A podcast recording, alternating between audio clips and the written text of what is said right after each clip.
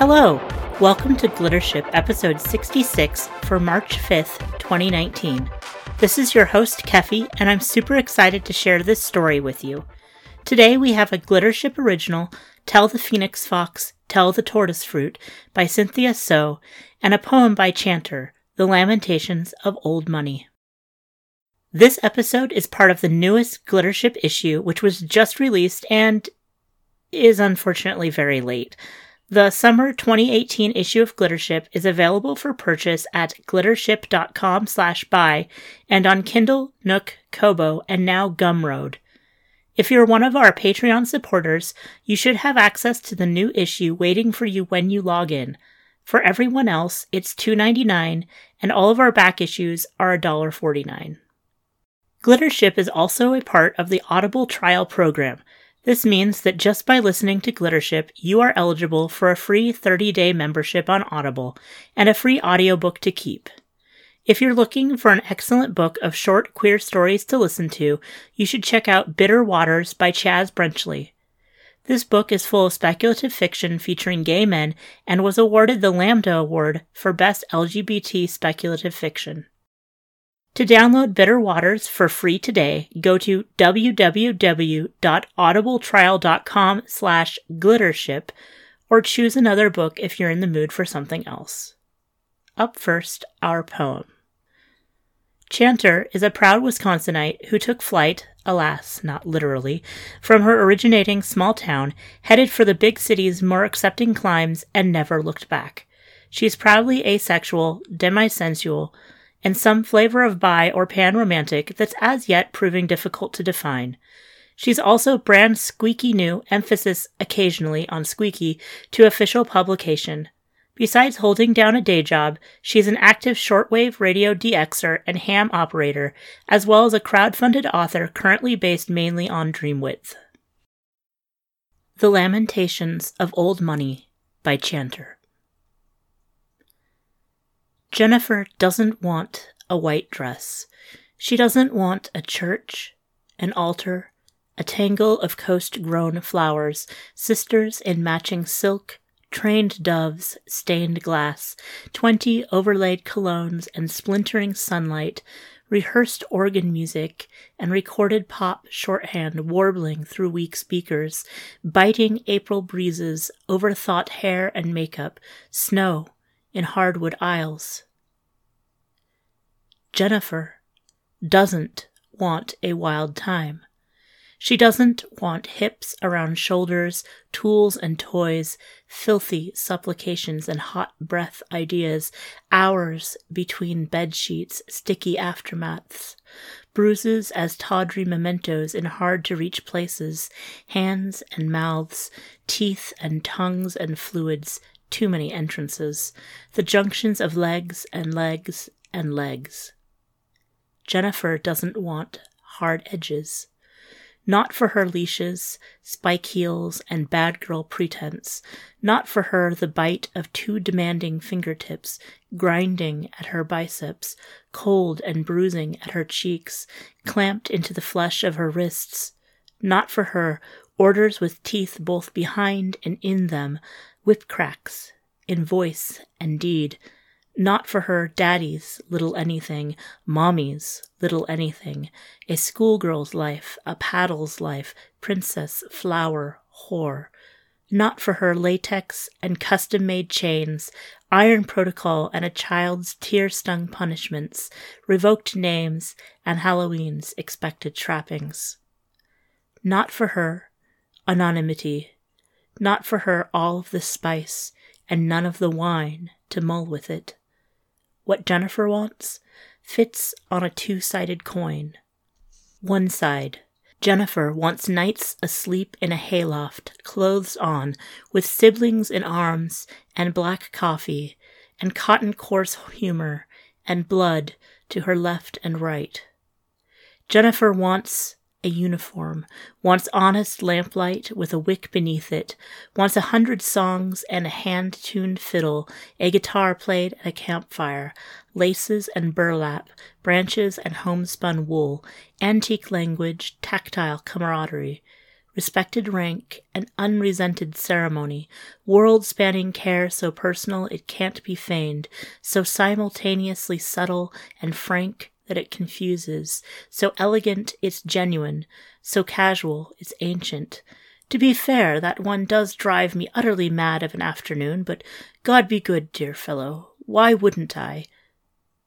Jennifer wants a certain amount of ignored anachronism, wants a world where dear fellow, as affectionate, genderless address, is just fine, where she's a good man to have beside you in a fight is perfectly acceptable wording, but where the phrase man up is both soundly off limits and considered decades or centuries distant, depending.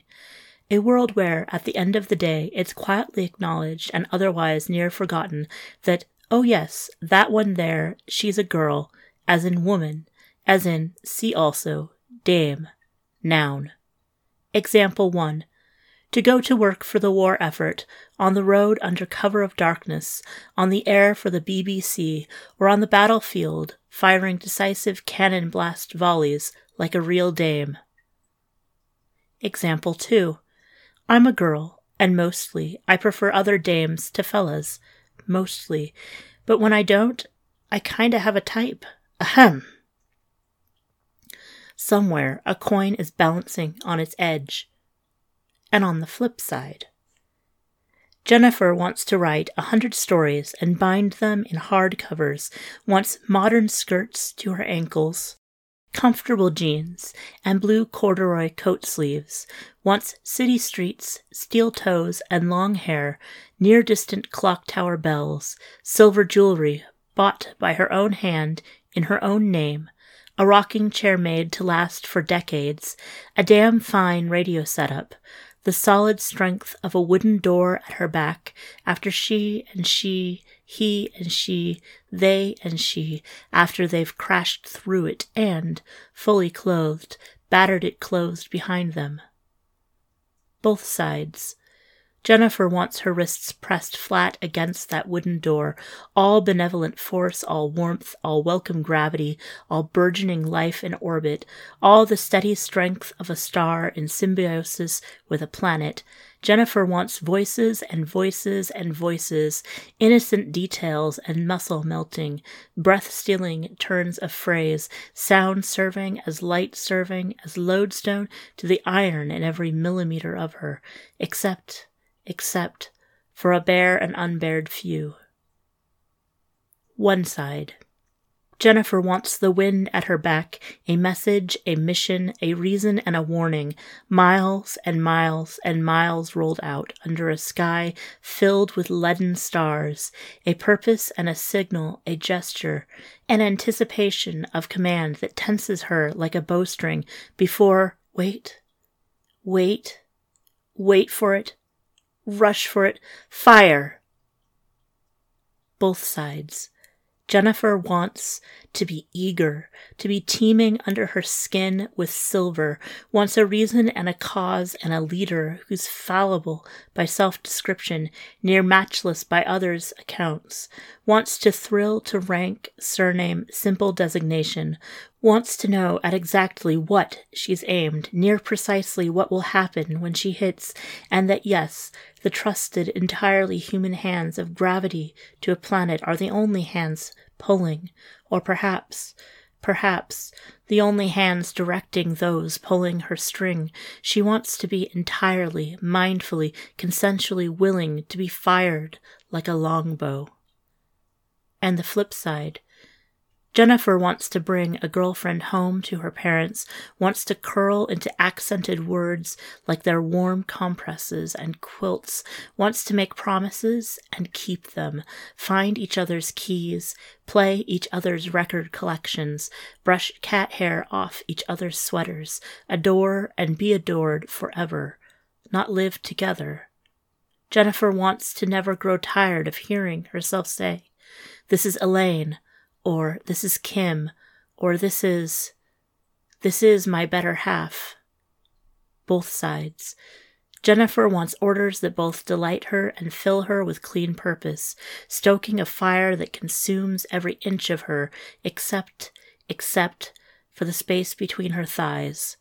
Jennifer wants the intersection where bravery meets well placed loyalty.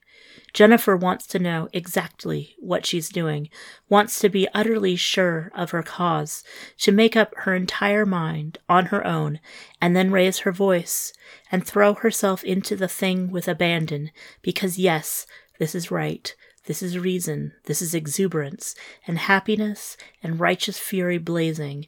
This is bright history, this is justice, this is one coin with two sides. Jennifer wants the rarity that is liking of, love for, acceptance and welcome of, both the existence and the admission of her two sides, even when she's difficult, even when she's horrible, even when she's irrational. Even when she's just, so most people would say, plain off baseline weird, especially when she's weird.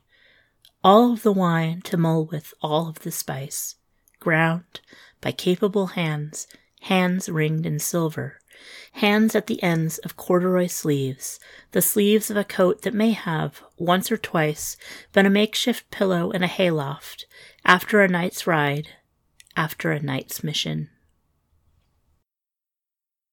Cynthia So is a queer Chinese writer from Hong Kong living in London. She spent her undergrad crying over poets that have been dead for 2,000 years, give or take. She's graduated now, but still crying.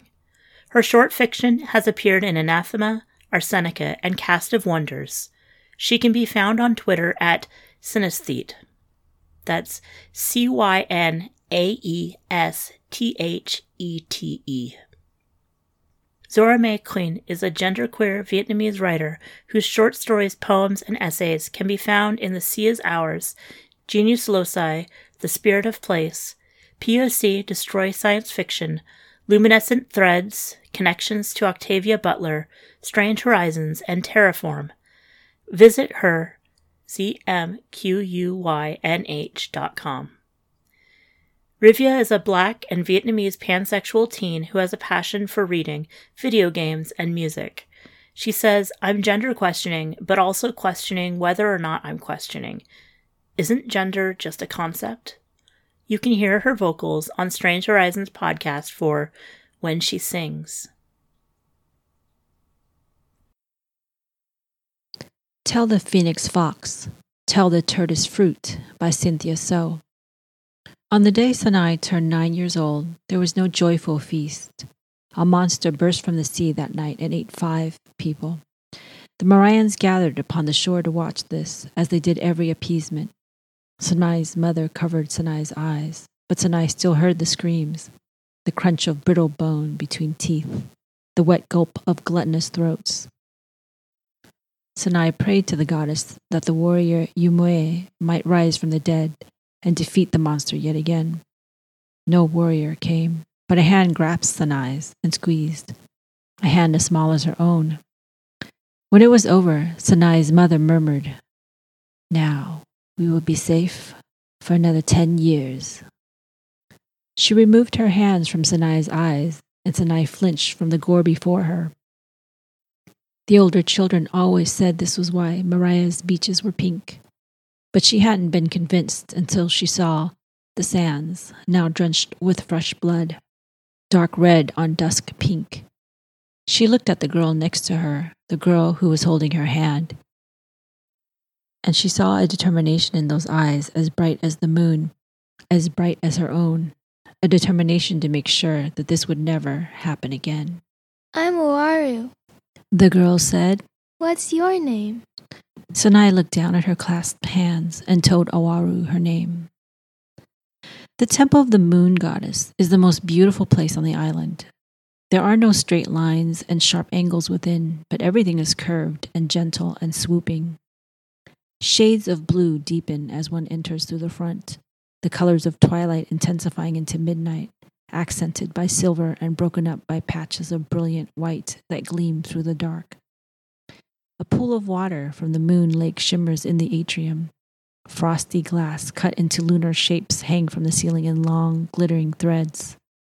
All of it is flawless craftsmanship, except for the wall of the prayer hall. The hall is perfectly circular. Spanning a semicircle on the wall is a painting of Yumoe, splendid in lustrous armor, wielding a sword as black as her hair and an expression as fierce as the sea.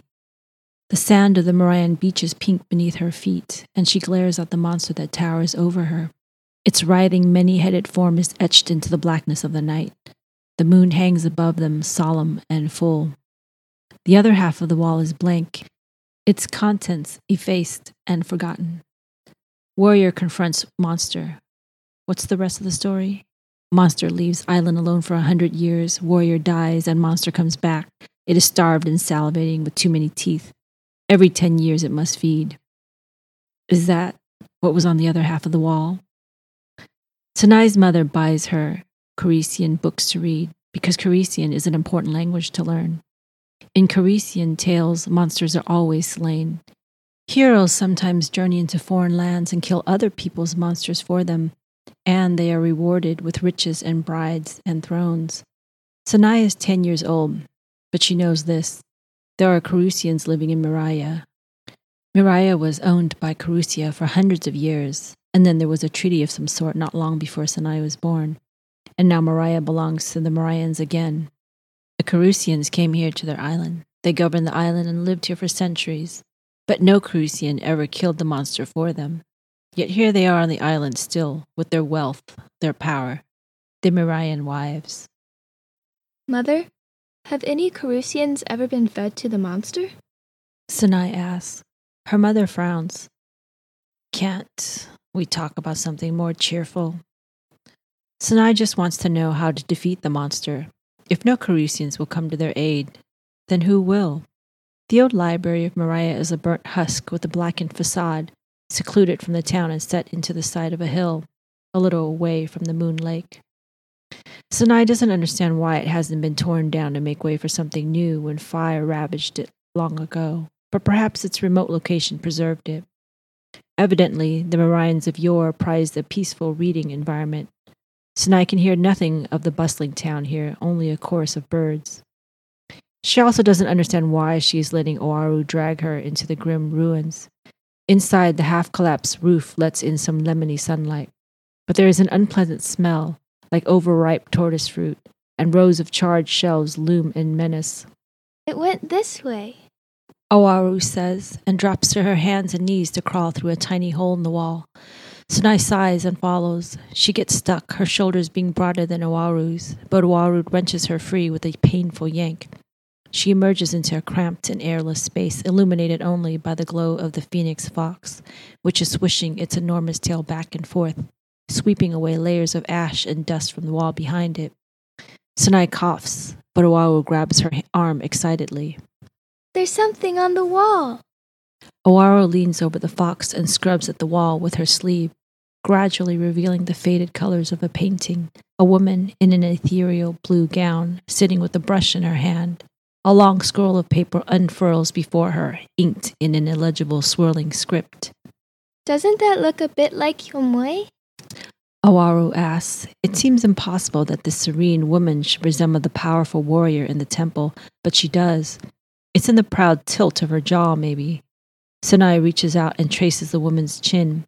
She has never been permitted to touch the temple mural, though she has longed to. What is she doing? Oaru wonders. Writing poetry? Sanai ventures. The phoenix fox smirks at her and stretches lazily before slipping out through the hole in the wall, leaving them in absolute darkness. Oaru yelps. I've got to catch that fox! She tugs at Sanai's elbow, and Sanai reluctantly goes with her. It's as much a struggle to get out as it was to get in, and the fox is nowhere to be seen by the time Sanai has wriggled through. The new library of Miraya is a clean and functional building, centrally located right next to the town hall. Most of the space is dedicated to Carusian books, with the Mirayan literature section tucked into a small corner. Sanai asked the librarian to help her find Yumoe's poems. Yumoe wasn't a poet, the librarian says, puzzled. But uh, I can recommend poetry from the same time period. Not much of it survives, what with the old library burning down. But there is some, and it's very beautiful. Do you know how to read classical Mirayan, though? In the end, Sanai walks away from the library with a few books and a leaflet for free classical Mirayan lessons. By the time she turns 12, she has read all the classical Mirayan poetry that the library has to offer, and all the modern Mirayan poetry, too.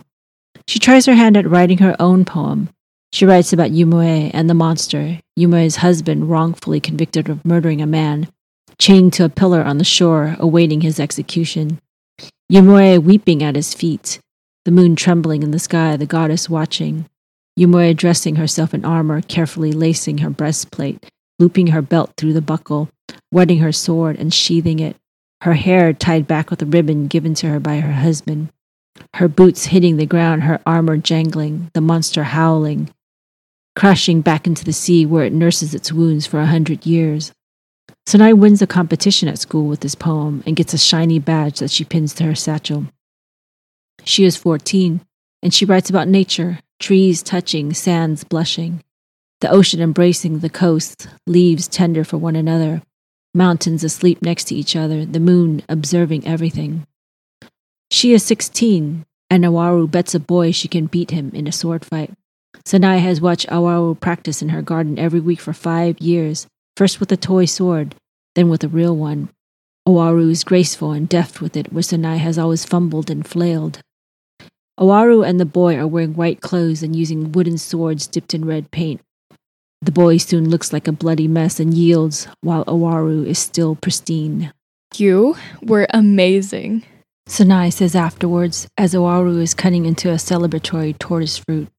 Awaru waves a slice of it in her face, and Sanai grimaces at the distinct mustiness. You, no thank you. How can you not like tortoise fruit?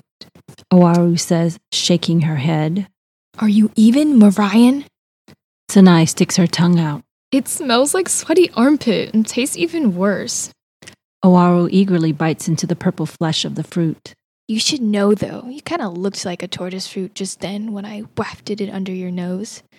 Sanai blinks at the wrinkled skin of the tortoise fruit in horror. I looked like that? Don't be so mean. Awaru laughs and nudges her side. All right, I'm sorry, but hey, do you think I'll be good enough to defeat the monster someday? No, don't you dare try. Sanai swallows. Awaru must be the best fighter Miraya had seen in generations. Surely, if anyone has a chance to ward off the monster and stop more appeasements from happening, it's her. How can Sanai be so selfish as to hold Awaru back for fear of losing her? She says, You look so much like Yomoi in the temple mural when you're moving with that sword. Awaru's breath catches, and Sanai suddenly understands what it is she has been really trying to write poetry about all this time. They are alone in Sanai's bedroom, and Sanai kisses Oaru. There is tortoise fruit on Oaru's tongue, cloying and bitter, but Sanai doesn't scratch up her nose. She doesn't mind at all. That has to be the boldest thing you've ever done. Awaru whispers, her lips soft and purpled, her hair mussed by Sanai's hands. Guess you inspired me. Sanai says, and Awaru grins and grips Sanai's arms. Remember that time I tried to catch the phoenix fox? Sanai nods. Every day she thinks of the painted woman lit by the phoenix fox fire, the nameless poet buried in the rubble, her face so strangely like Yumue's. Sanai returned the shadowy wreckage of the old library once, but she has grown and she can no longer contort herself to fit through that hole in the wall. I wanted to give the fox to you. Awaru says, Oh, It is a Mirayan custom for young men to present phoenix foxes to girls they wish to marry. This fact had utterly escaped 10 year old Sanai, who merely assumed that Awaru wanted the fox as a pretty pet. Sanai raises her eyebrows, stroking Awaru's cheek with her thumb. you already wanted to marry me when you were 10? Awaru shrugs. I didn't know then what it meant.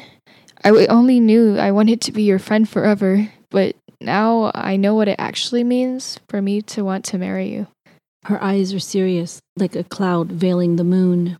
It means we could both be a part of the next appeasement if anyone finds out. Sanai closes her eyes against the thought and kisses Awaru again.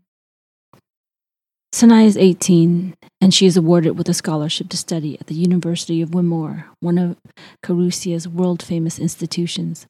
If she takes the scholarship, she will be absent from Miraya for a year.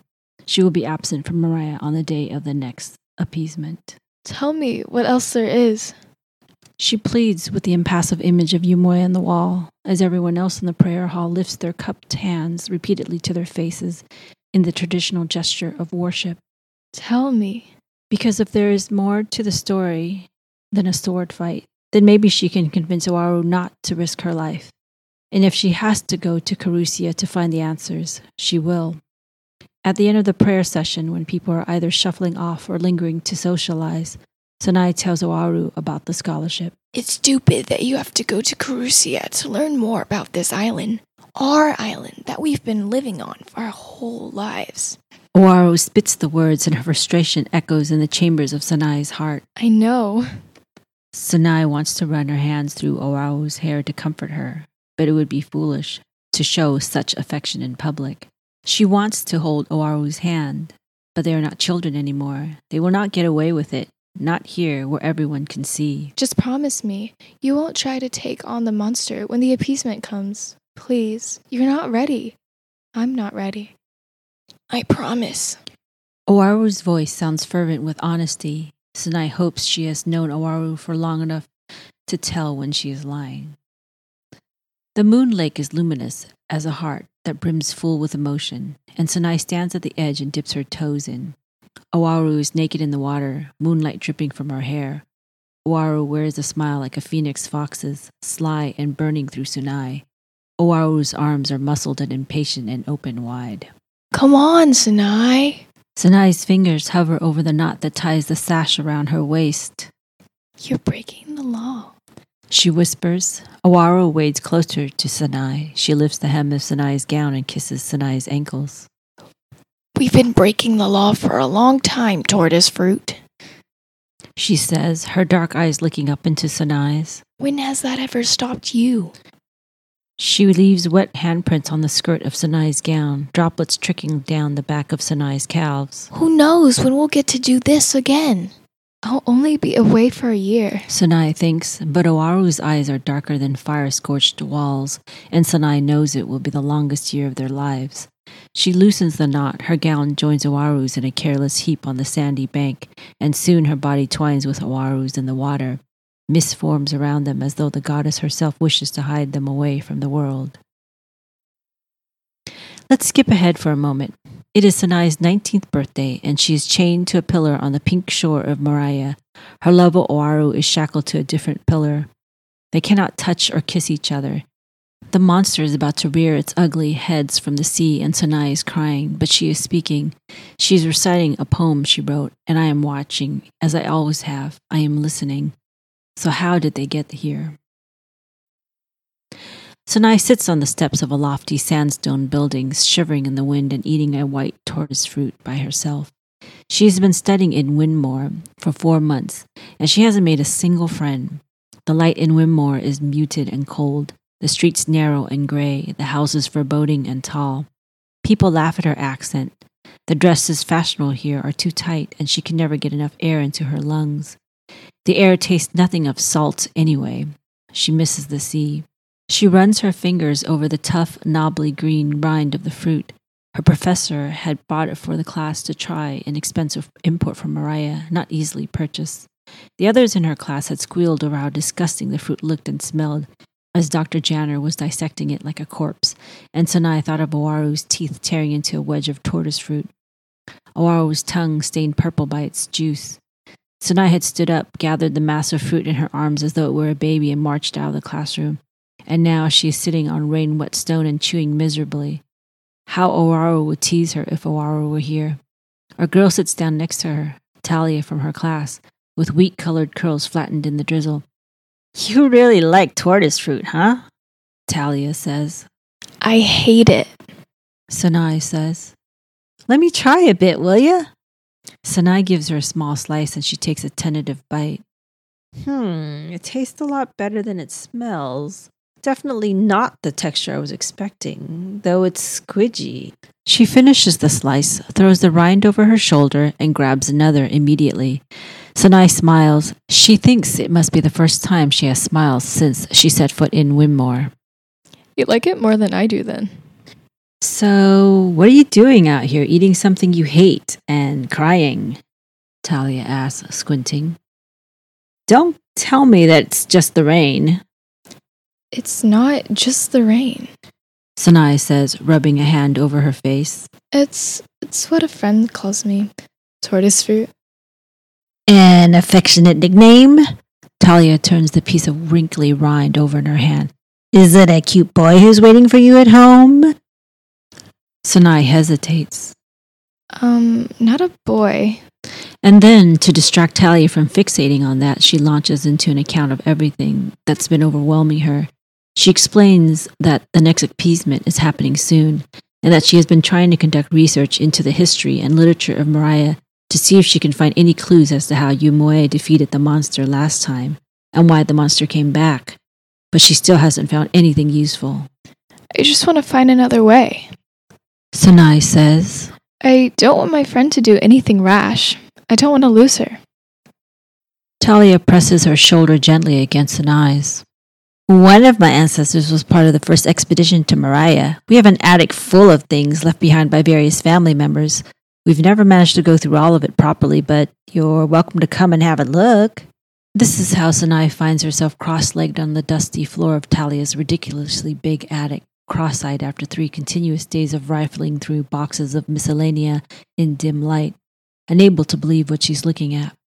It's a roughly colored sketch of Yumue the warrior, copied from the temple wall, sword and monster and moon, and beneath that a sketch of Yumue, again a woman dressed in her same armor, holding not a sword but a scroll open in her hands. Next to her is something a little like a mirror, or a full moon, a vast circle shaded in silver, with its coils a spiral shadow. Sanai isn't sure how to interpret this, but she knows that this Yumoe and the painted poet in the old library are one and the same. She rummages through the rest of the box, which contained the sketches, and her hand touches worn leather. She pulls it out of the box, and it falls open on her lap. Yellowed pages crammed with neat handwriting. It's a diary. Why do all you rich Carusians have stuff just lying around in your attic that I've only been searching for my entire life? Sanai mutters under her breath to Talia, who's sitting next to her at this dinner. She clenches her fist around her fork. Well, at least now you can read Yumoe's poetry, Talia whispers back. Dr. Sotkin, a dear friend of Dr. Janner, carries on explaining to everyone how he recovered the lost manuscript of Yumoe's poems when he was cleaning out his grandfather's house after his grandfather recently passed away. Sanai saws away at her chunk of boiled beef. I'll be publishing a translation later this year, Dr. Sotkin announces. Sanai takes a sip of water and a deep breath. What kind of poetry is it? She asks, proud of how calm and polite she sounds. Sadly, it only survives in fragments, but I've brought a copy of some of them to share with all of you as a preview. Dr. Sotkins digs in his bag and retrieves a sheaf of papers. I believe Dr. Jenner told me you can all read classical Mirayan. Some of us better than others, Talia murmurs to Sanai, and Sanai hides a smile behind her napkin. Some of the boys in their class seem to be getting by with barely any knowledge of Mirayan. Sanai assumes it must be their wealth that passes their exams for them. She takes the sheet that Dr. Sotkin offers to her and scans it quickly. Her mind whirls dizzily and she pushes away her plate and reads the fragment again, more slowly this time, and again. She closes her eyes and envisions the inscrutable moon in the night sky to steady herself. Dr. Sotkin is saying something about a man that Yamoy is drinking with. She compares her love for this man to the moon lake, a blessing that glimmers on and on. Sanai hands the sheet to Talia and holds on to the edge of the table. Dr. Sotkin? She says, and she isn't able to sound calm anymore. Her voice quavers. I don't believe Yumwe is talking about a man. I know it's only a fragment, but it's clear from the grammar that she's writing about a woman. Dr. Sotkin frowns. Did you not hear when I said that this is a love poem? Yes, I know, and I believe that Yumwe's beloved is a woman. That's preposterous. It's simply impossible. You think it's impossible that Yumwe loved another woman? What you are speaking of is highly illegal and punishable by death, young lady. Dr. Sotkin sniffs. In both Miraya and Carusia, yes, Sanai is extremely aware. Are we to believe that, that Yumue shared these poems with the public and was not executed for her sins? Well, she warded off the monsters, so there's no appeasement. Dr. Sakin tugs haughtily at his cravat. You do realize that it is possible to execute people without feeding them to a monster, as you barbarians love to do. Love? Sanai's voice is shrill to her own ears. Drums thunder in her rib cage. You think we love having to feed people to a monster every 10 years to keep it from destroying our whole island? Dr. Sakin's face is pink as the sand on Miraya's beaches. I'm going to have to ask you to leave. Yes, Dr. Janner joins in. Sanai, your behavior of late has been extremely rude and disruptive, and I'm afraid we cannot tolerate this. Dr. Sakin is the foremost expert on classical Mirayan, and he will not be insulted by your bumbling reading of this poem. But she's right, Talia protests, jabbing at the sheet of paper. Dr. Janner, Sanai's right. Look at this line here. It's all right. Sanai says, putting her hand on Talia's arm. I'm leaving. Sanai's head is still spinning from the fragment of Yumue's poetry. It was so much like the poems that she has been writing about Awaru, folded into envelopes and sent across the ocean to her lover. One was about the glow of sweat and moon water on Awaru's skin the night they drifted together in the moon lake, the last night they spent together. And now, this letter from her mother. She sinks to the floor of the post room and clutches her knees she is going to be sick. The door creaks open. She looks up and Talia is there.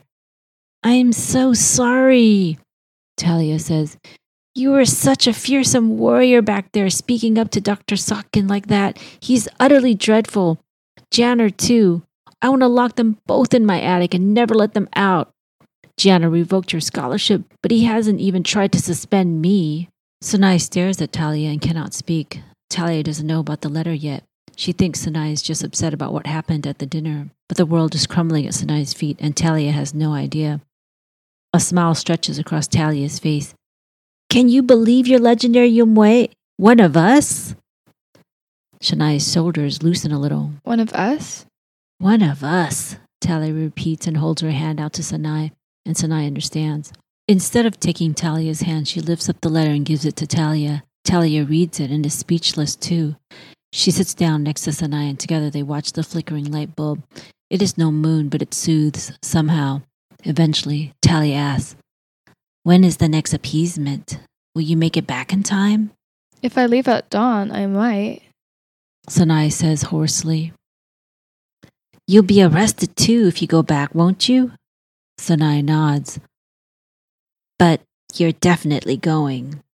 Sanai nods again. Good luck, Talia whispers.